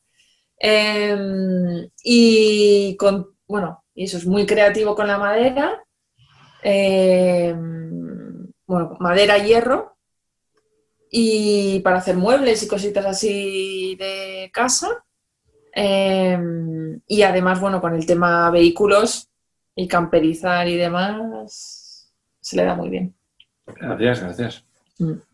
Bueno, sí, sí, estás, a dos pasos de la empresa de Váteres, entonces te falta muy poco. Ah, sí. sí, no, sí. En, algo me da. Un podcast de Váteres japoneses este, de golpe. Pues yo quiero ser limitado. Y ahora yo tengo que decir a Laura, la, la, Laura es muy creativa, sobre todo, bueno, es que tiene un, un, ojo estético que yo no tengo. Bueno, ni mucha gente, no sé, ella sabe ver he aprendido, intento aprender mucho de ella. La, fotografía, sus fotografías me encantan, creo que lo hace muy bien. Enseguida, ella entra en un espacio y que ella a veces se queja, no, es que tú tienes mucha memoria y te acuerdas de muchas cosas y bueno, pues sí, para algunas cosas tengo mucha memoria, es verdad, pero yo entro en la habitación, yo ahora entro en tu habitación o en tu casa y yo no me fijo ni me doy cuenta de si hay un mueble ahí o una lámpara o un cuadro. Me preguntas luego cómo es y yo no lo sé. Eso sí, si me enseñas tu coche, me fijaré en qué tipo de neumáticos de nieve llevas y en todo lo demás. Pero en una casa, pues no. Pues ella tiene como un... hace una fotografía de todo y siempre es, me sorprende porque es como, ¿qué? ¿Que no has visto eso? Y yo, pues no, no, no, no lo he visto. Pues en eso ella lo extrapola a la fotografía y creo que ella es capaz de, en cualquier cosa cotidiana o cualquier cosa de pacotilla, ella saca esa foto que digo, pero en serio, pues sí, yo también lo he visto eso, pero pues no. Yo lo he visto, pero no lo he sabido capturar. Mira, algo bueno de este confinamiento es que por fin, al no poder, bueno, que no podíamos subir a la montaña, ni hacer splitboard, ni nada, al pasar tanto tiempo en, en casa, hicimos cosas que llevamos mucho tiempo queriendo hacer y es dar un poco de, forma a nuestro hogar, ¿no? Y decorarlo y tener tiempo y no queríamos comprar cosas, queríamos hacerlas nosotros por el mismo hecho, ya no por el tema del dinero, sino por personalizarlo y, bueno, y gracias a eso nos dimos cuenta que teníamos al lado de casa ah, Bueno, hay, una, hay un aserradero de madera Llevábamos tiempo queriendo cambiar, hacer unas mesas. Es que la casa de Chile, como que de dentro la hemos hecho toda nosotros, pues mucha de la madera que hay dentro es toda con forma orgánica, no es algo que hayamos inventado nosotros, ¿no? Pues es con la forma del tronco y en una casa de montaña creo que queda muy bien. Entonces la Laura siempre me decía, tenemos que ir a ver a ese hombre a ver si podemos hacer una mesa para la cocina. Bueno, la cosa es que nunca hacíamos nada aquí con madera porque no es nuestra casa, estamos de alquiler y claro, empezar a hacer muebles una casa que no es nuestra y tanto dinero y, claro, pero ir al Ikea es como, joder, o sea, no, viviendo en el Tirol donde hay mogollón de madera. Y por casualidad, yo qué sé, vamos a preguntar cuánto vale un tablero de madera, a ver si nos compensa o no. Y nos llevamos la sorpresa, de nuestra vida, sí, porque al hombre encima le caímos súper bien, tiene un montón de madera ahí se dedica, a, bueno, tienes un aserradero y, nos vendió tableros, pues de... Hay, uno que mide casi un metro de ancho de madera, de una, lámina entera del árbol. Eh, este grosor y, vamos, unos precios sin competencia. Y eso. Así que... Estoy, estamos con, haciendo muchas cositas en casa y así, lámparas y, mucho de madera antigua. Mi casero, nuestro casero tiene madera del establo, que a veces nos viene, bueno, es que hay estanterías, no sé si ninguna de estas lo son, pero que tiene, ah, no, si es que no ves mucho tú, eh, que son del establo, que las van cambiando las maderas, entonces yo las cojo, porque si no las, las cortan en trocitos para quemar Y, pero a mí esa madera para mí tiene mucha vida, es esa madera vieja que le ha dado el sol, que le han pasado las vacas por encima, que, y muchas tienen hasta mierda pegada, pero mierda que tengo que espátula sacarla, luego tengo que lijar y aún está oliendo a mierda, pero no sé, me, me encanta trabajar esa madera y... Luego queda súper bonita. Solo es que la madera es algo increíble, le das un pelín de cariño. Un poquito de lija, un poquito de... la tratas un poquito, un poquito de aceite y es increíble. Y por eso que suena lo típico que se dice, que, que- que cuesta a veces eh, afirmarlo, ¿no? Que todo tiene su lado bueno y mira, pudimos dedicarnos todo el tiempo a estas cosas. Sí. que bueno, al yo irme y el- ahora al estar fuera no hemos podido terminar, pero sí que queremos hacer como una cuenta, algo que compartamos lo que hacemos de madera y así, pero un poquito también para, para inspirar también a la gente lo típico, ¿no? Que quieres hacerte algo, pues ver cosas que ha hecho otra gente que son simples y, y algunas pues ponerlas a la venta, alguna mesa, alguna cosa. Pero vamos, como, como otra pequeña cosita más, ¿no? Por compartir de, Bueno, de. Ah, ahí me, me suena la campana otra vez de los inicios, otra vez. Porque son inicios que lo hago porque me gusta, porque se dio. Sí. Y subo cinco fotos de cinco cositas que me gustaron y, y después de eso, si se hace entero, si lo haces entero tú porque te gusta y demás, eso después como que viaja más lejos y llega más profundo. Entonces, ah, mira, lo hacen así, así, así, y después eso no sabes dónde te lleva. Entonces, como que soltar esas expectativas y hacerlo como lo están haciendo ustedes, natural. Eh, fuimos al vecino, le preguntamos, pum, listo, triunfamos, tenemos todo esto. Sí, Sí. sí, sí. Sí, es, es algo que, bueno, está guay, la verdad. Mm. Y bueno, que hoy en día también, como se ahora pasamos tanto tiempo en casa, pues yo creo que es Bueno, súper... nosotros no hemos cambiado tanto de pasar tiempo en casa, siempre pasamos mucho tiempo en casa. Bueno, Esta- o sea, esta tenemos... primavera, Bueno, sí, claro. mucho prima- tiempo. Bueno, pero en realidad es, es, es, un, es un tiempo diferente. Capaz sí están los dos juntos en una casa y demás, pero es otra Sí. cabeza. Sí, En su casa diciendo, estamos esperando al, a la al otro grupo, o nos tenemos que preparar para esto, sino que están en otra cabeza. sí, sí, no, aquí... Todo y que el confinamiento este aquí fue un confinamiento de, de chichinabo. ¿eh? Aquí no hubo confinamiento como tal. Cada día podíamos salir, Sí. no podíamos subir a la montaña, porque... También vivimos en una zona rural. Sí, no claro, mismo que una vivimos al lado del bosque. Bueno, pero ahí salen, salen de afuera, se ponen el split y ya. Nosotros, eh, un día como hoy sí, Sí, un día como hoy sí, en pero primavera no. este valle es un valle muy bajo, es de los valles más bajos de los. Alpes, está a 540 metros de altura. Entonces, depende de los años, hay más nieve o menos abajo. Eso sí, lo Vale. bueno es que nosotros tenemos de la estación que está aquí a, yo qué sé cuánto está, la estación más, ¿cuánto está? 300 metros o 400 metros de casa, tenemos 2.000 metros de desnivel. La estación Ah, sube hasta dos- de 2.500 a 540. Entonces, claro, hoy, por ejemplo, yo que he subido, estaba solo abierto hasta la góndola que te deja 1800, pero hemos estado haciendo, hemos hecho cuatro bajadas de 1800 por bosque, de 1800 hasta 540, porque hay pista hasta abajo. Ah, bien. Así. Sí, sí. Entonces, desde aquí normalmente no sales con la split. Vale. Y bueno, ahora hemos estado haciendo powder surf aquí estos días, Yeah, pero porque. Uf, sí, powder surf nocturno. ¿Qué, Sí, lo, qué que- es lo que más disfrutan de su vida en blanco? Uf, Esto, mira. Mira, ¿ves cuál tenemos ahora? Yeah, tremendo.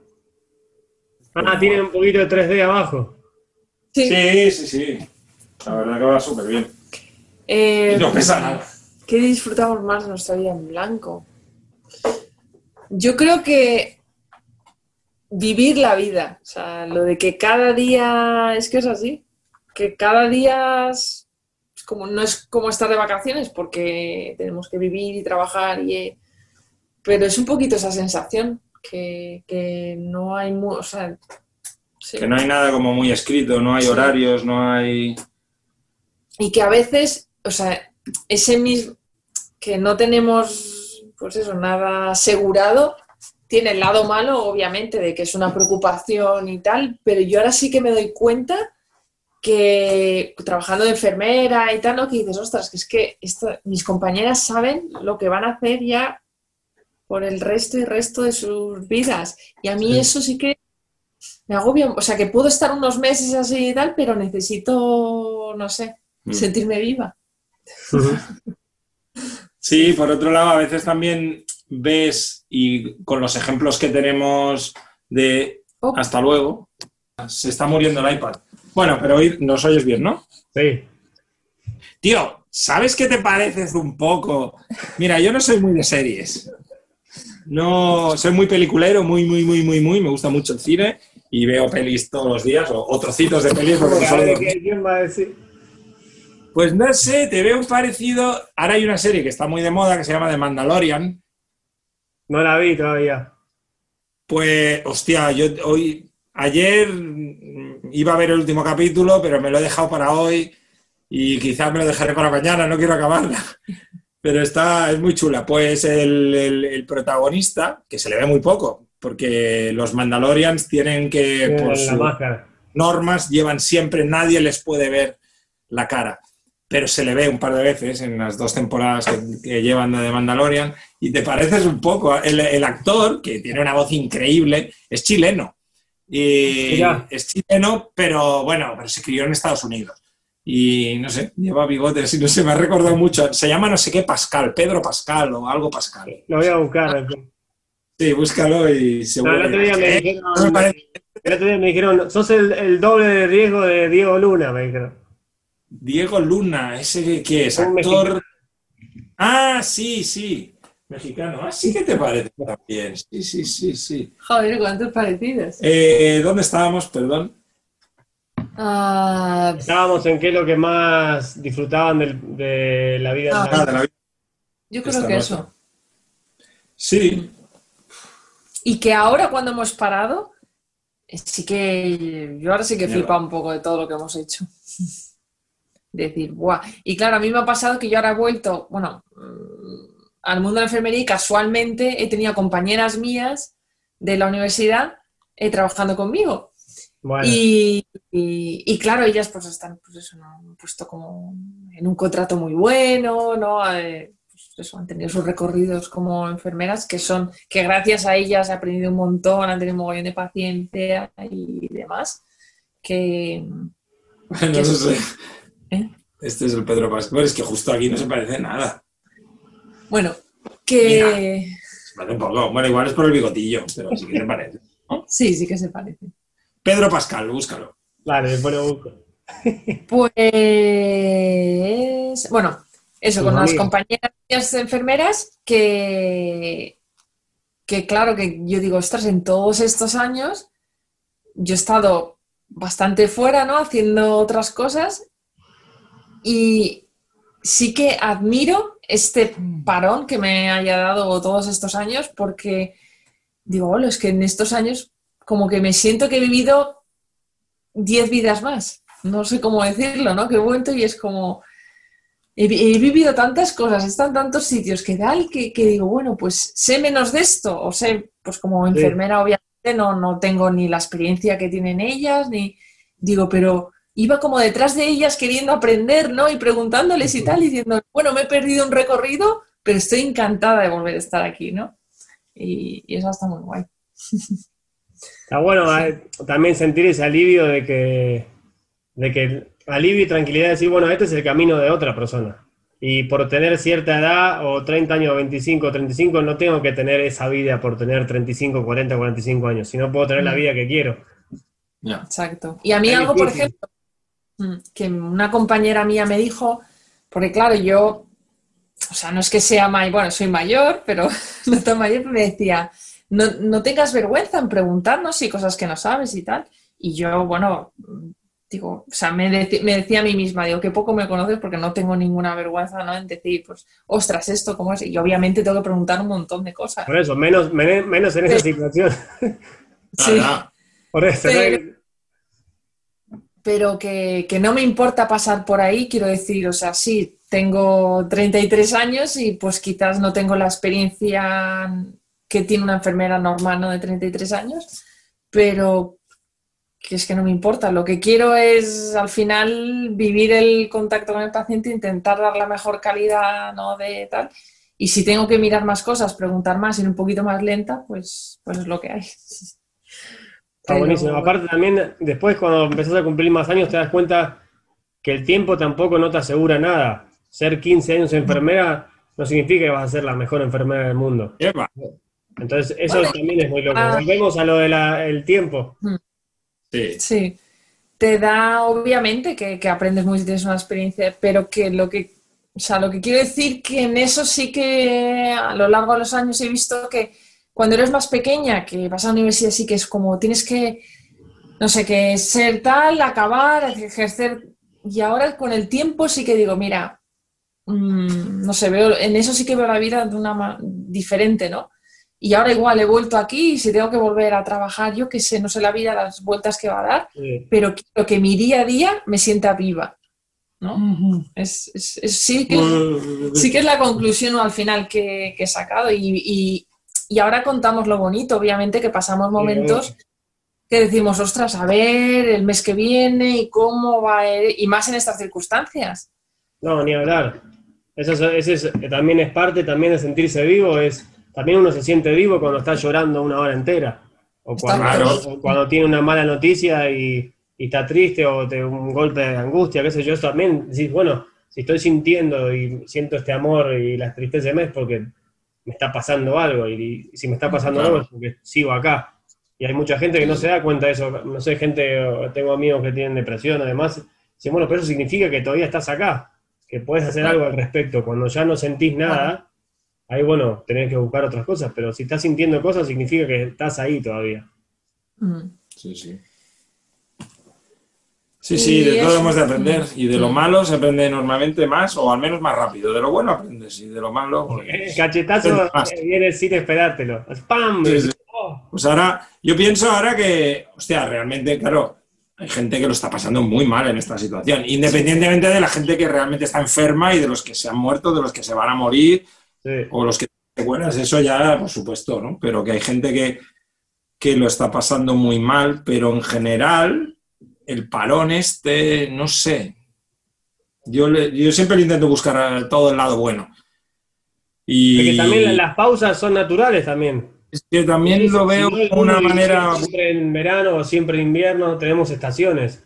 El, el, mundo también nos enseña a parar. Otoño, frena. Hay invierno, Pero bueno, cuando inventaron los aviones, las pausas esas de verano me las pude ahorrar. Entonces me voy directamente otra vez al invierno. Por mí el mundo podría ser octubre, o sea, otoño, invierno. Otoño, invierno, un mes de primavera. Un mes de primavera, sí. Sí, pero poco, ¿eh? Que la gente se pone demasiado contenta y me pongo muy nervioso yo en la primavera. Demasiado pajarito, demasiada flor. No. Quiero más nieve. No, me gusta mucho también. Bueno, creo que ahí cerramos lindo, ¿o no? sí, con un vinagre. Cerramos eh, sin, querer queriendo, cerramos. Bueno, me encanta. Con una de mis vinagradas. Ah, bueno, ese es tu saco. Tú pones lo que quieras. Claro. Sí, sí. ¿Tienen algo, algo que les quedó en el tintero, algo que les, les gustaría contar, algo que les gustaría explayarse un poquito más? La verdad es que, no sé. Bueno, ya sabes que como que tenemos también muchos intereses y cosas que nos gustan y podemos hablar de mil cosas. Pero no sé. Bueno, es que no ha sacado a la luz el friquismo de los vehículos de este hombre. Ah, bueno, sí. Pero es que si no, vamos a estar aquí mucho tiempo, o sea que mejor sacarlo a la luz. Si alguno de los dos o los dos pueden decir cuál fue el mejor consejo que le hayan dado. Ah. Consejo, apreciación, frase, eh, gesto. Cuanto más mayor me hago, me doy cuenta de muchas de las cosas que me ha dicho mi padre o mi madre durante la vida que son muy ciertas. Y claro, ahora no te sé decir ninguna así, ahora no me viene ninguna así, ¡pam! Pero de que muchísimas cosas que las personas más mayores, consejos que te han dado, que en plan de que dices, hostia, ¿cuánta razón tienen? Que de joven dices, venga, la vida son dos días, sí, sí, no, pues sí, son dos días. Pues cosas así, pero ahora así ningún consejo en concreto. Yo, mira, estoy así muy con la vena enfermera, lo siento. Bueno, pues es, algo que seis meses metido de cabeza en ello. Pero, no por, el, por estos meses, sino ya hace mucho tiempo cuando, cuando, cuando terminé de estudiar y estaba ahí con el tema del snowboard, la nieve, tal cual. Y lo típico, ¿no? Que la familia, bueno, pues asegúrate algo para el futuro, tal cual. Sí. Eh, siempre a mí lo que, por eso estoy muy agradecida con mi profesión, eh, miradas de, de pacientes, ¿no? Que, que, pasan, pues eso, por, por, enfermedades y por cosas que ojalá no pasemos nunca. La, la mirada que te, o sea, que, que te dan y, y, te hablan, ¿no? O sea, y, y, te dicen, o sea, haz lo que... Porque al final te conocen, ¿no? Un poco y... en muchos perdón, porque es que, un inciso, la Laura antes de esto, hace dos o tres años, no me acuerdo, trabajó en, ¿cómo se llama? En, atención domiciliaria. En atención domiciliaria a pacientes terminales. Y supongo que en eso fue cuando más... Uh, a mí eso me impactó un montón, ¿eh? Porque me explicaba las historias y te juro que me ponía a llorar yo de... Que eso, pues acompañas hasta los momentos finales de, de una persona y se crean pues momentos muy intensos. Y, y, con la mirada, ¿no? De decir, o sea, que te explican en muy poquito Mm. O sea, vive la vida. Aprovecha. O sea, disfruta. Te gusta la montaña, has venido aquí, te he conocido, o sea, ves tal. Y yo creo que me quedo con esas cositas que, como nunca he estado, como creo que tenemos mucha suerte, que, no nos han pasado grandes desgracias en nuestra vida, pues lo he aprendido de, esta gente, ¿no? De decir, ostras, es que es verdad, es que siempre nos estamos preocupando de chorradas, ¿no? De esto, de otro. Y es que a veces la vida se te acaba. Si nieva o si no nieva. Y yo creo que me quedo con, con esos consejos de, de, la gente que quiere seguir viviendo y no puede. Y los, los consejos, un consejo más de más mm. verdad que eso es imposible. Sí, sí, claro. Los últimos suspiros. ¡Guau! Increíble. Mm, sí, creo que me quedo con eso. Esta chica es más fuerte que yo alucino eh, con esto de la Laura, de verdad. Porque a veces parece la Laurita que sí, sí, sí, pero las cosas que ha visto, que ha vivido ahí. Pues por como mucha gente de mi profesión. Sí, sí, sí, no eres la única, evidentemente, pero yo eres la única que conozco y que tengo cada día a mi lado y yo lo admiro muchísimo, la verdad. Y sé que es algo que le gusta mucho, ¿eh? le gusta muchísimo, muchísimo, muchísimo. Y es algo que también le he dicho yo muchas veces, en plan, de verdad, yo no quiero que jamás te arrepientas de haber dicho, he tomado este camino porque sí, a nosotros nos gusta, y nos gusta la nieve y todas nuestras aventuras. Y pero que nunca te quede eso dentro de ti de decir, quizá debería de haber continuado con mi otra pasión, que es la enfermería, y que sé que tanto le gusta. Mira, es, es, curioso porque has empezado con esa pregunta en el podcast de qué, qué, nos hace sentir vivos. Y al final, bueno, en la vida pues tienes que buscar un trabajo, algo que te dé dinero, ¿no? Mm, para poder sobrevivir y tal. Y, y creo que es eso, hacer algo en la vida que, que, realmente te, mantenga vivo y para mí lo que más vivo me hace es o estar en contacto con la naturaleza con el snowboard o estar con gente que aunque esté en muchos casos en los momentos finales de su vida es cuando más te inyecta, o sea, ese contacto es como ¡boom! O sea, sales de su casa o sales de donde estás y, ves el mundo de otro color, de esos tras. Que la vida, la vida termina o sea que dejémonos sí. y a disfrutar. Hmm. Muy bien. Está buenísimo porque, porque la frase esa fue, es como tendría que ser triste, pero, pero para nada sonó triste, sonó hasta esperanzador. La vida termina. La vida termina y me encantó. Porque realmente es una frase horrible, la gente le tiene pánico a la mayoría de gente a la muerte, pero la vida termina, ya está, es una oportunidad y se terminó. Mm. Mm. Bueno, también es la parte bonita, ¿no? Que, que tienes sí, una sola. Es que si tienes un montón de vidas, podrías decir, ah, bueno, pues en esta la cago todo lo que quiero y más, y en la próxima ya lo haré. Ah, después el, karma se encarga solo, así que. Daría para otra charla muy larga, pero es eso, ¿no? Ese tabú sobre la muerte. Y eso nos deberían de desde pequeñitos enseñar que. Yo, yo siempre lo digo, y qué pesada estoy, no me aguanto ni yo con el tema de la enfermería, pero es que Sí, yo creo que, es eso, que mm, los pacientes, o sea, te enseñan más, o sea, te dan más de lo que tú das, eso siempre es así. Mm. Y son cosas que, que a lo mejor nadie te ha sabido explicar o por querer protegerte, tus padres o tal, Sí. que nadie te ha hablado con esa claridad o no has sabido conectar tanto. Y, y a veces cosas tan sencillas como esas te dan la fuerza para decir, pues claro que sí, pues voy a hacer esto, voy a hacer lo otro, voy a... ¿No? Y si nos tenemos que morir, pues no sé. Pues al menos que sea haciendo lo que nos gusta. Mm, La vida termina. que nos gusta. Exacto. Sí, sí. Bueno, me encantó, chicos, la charla. La hicimos. Sí, también. Terminó como tenía que terminar. Como la vida, que termina.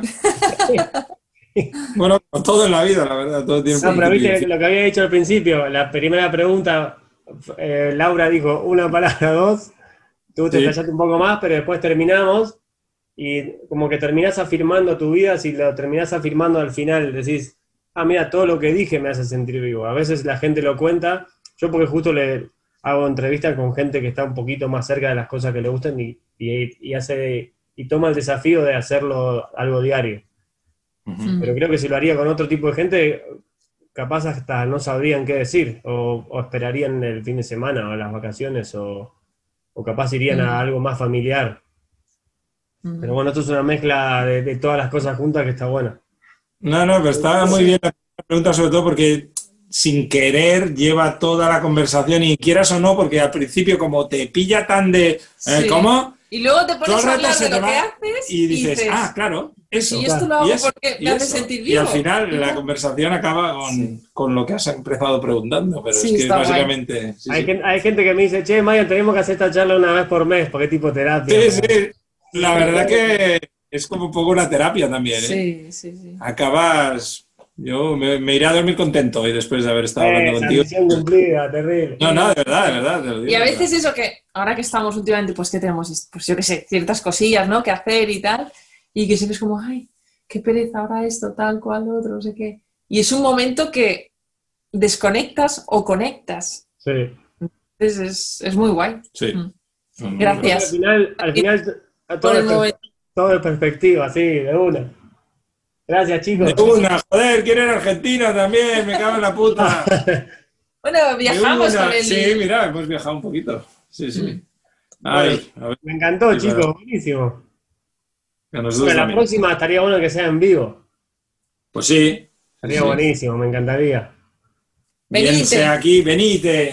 Argentina. Aquí o, o allí o en Sudamérica. Joder. Conmigo ¿Tú no problema con la comida porque hace año y medio que soy vegano, así que ya está. Ah, sí. No hay. Nosotros decimos que somos vegetarianos, pero estamos muy cerca de ser Casi veganos. somos veganos. Hoy hemos pecado, ¿eh? Bueno, lo único que comemos son huevos, en realidad. Sí. De vez en- muy de vez en cuando. Al final es, es cuál es el camino de mayor bienestar para uno, así que Sí. cuando le pones nombres y etiquetas, no, vegano. No, no, yo siempre se lo digo a Laura y amigos veganos que yo no, es que creo que nunca seré vegano.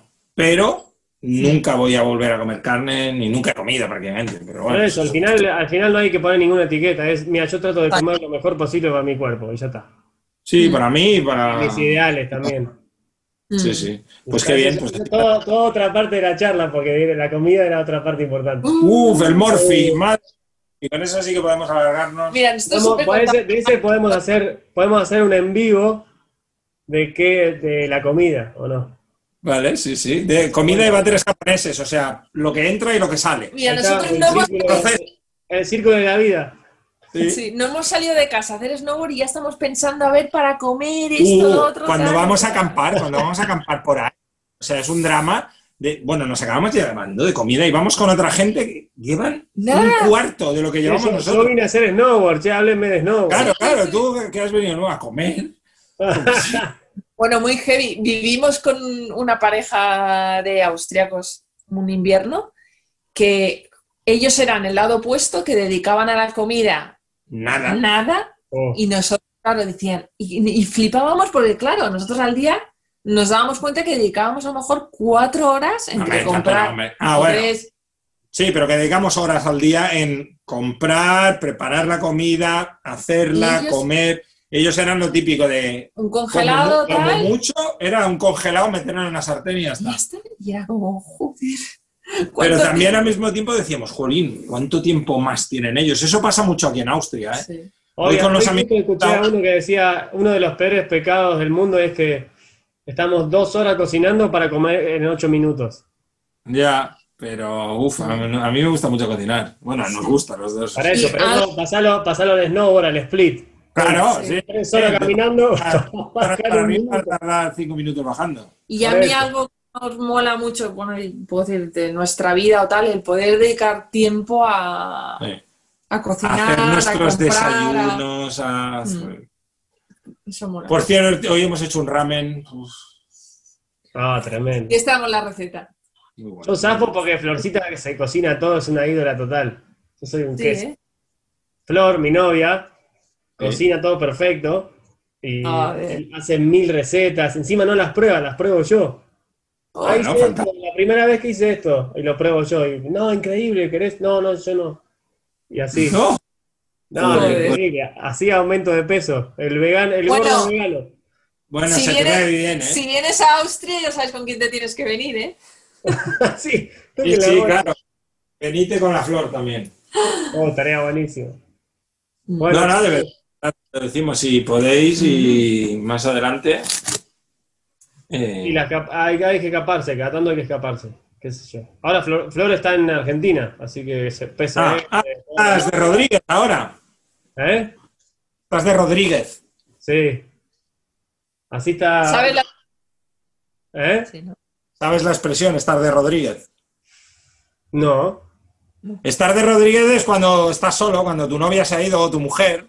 Ah, no, eso sí, entendí que era de eso, pero no, no había escuchado Ah. nunca el dicho. Ah, pues sí, se, sí. se usa, sí, sí. Bueno, sí, he visto que lo has entendido, pero se usa bastante. Cuando tu novia o tu mujer no está, estás de Rodríguez. Y ahí es cuando haces fiestas con los amigos y cosas de esas. No, pero acá no, olvídate.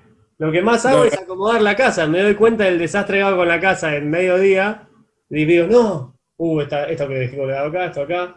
Entonces me ayuda también a mi, a mi rutina. Muy bien. Ah, bueno. ¿Y tú tienes pensado en verano ir a Argentina o no? Si todo va bien. Yo no voy hace año y medio, dos, y tengo No. unas ganas de ir en invierno. Encima el invierno pasado fue épico total. Los chicos me No. decían, Marian, es la mejor temporada en 20 años. Ya. Y encima Y- sin mucha gente. Joder. Y no había nadie encima. Ya. Qué sé yo, también es una ruleta, como ustedes saben, la nieve siempre es una ruleta. Sí, sí, sí. Pero bueno. Puedes decir, no, voy el año que viene y no tenemos nada, y llovió. También, bienvenido a Patagonia, Ya, eso. que no es Sí, en sí. Europa que siempre va a haber un lugar con nieve. No, no, ahí no te... Bueno, bueno. Bueno, bueno. Bueno, pero en, en Europa, si hay un, un invierno más o menos, en algún lado siempre va a haber más nieve. Sí. Eh, Pero en Chile, bueno, en, en- en- en los Andes nieva mucho, ¿eh? Bueno, sí, pero en claro Chile que. nieva más. Tenemos nuestras- tenemos nuestras dudas, ¿eh? En Bariloche nieva mucho, ¿eh? Y las condiciones de la nieve en Bariloche, al estar más metido en la cordillera, que está más protegida de, del, de- de- o sea, le afecta menos el Pacífico directamente.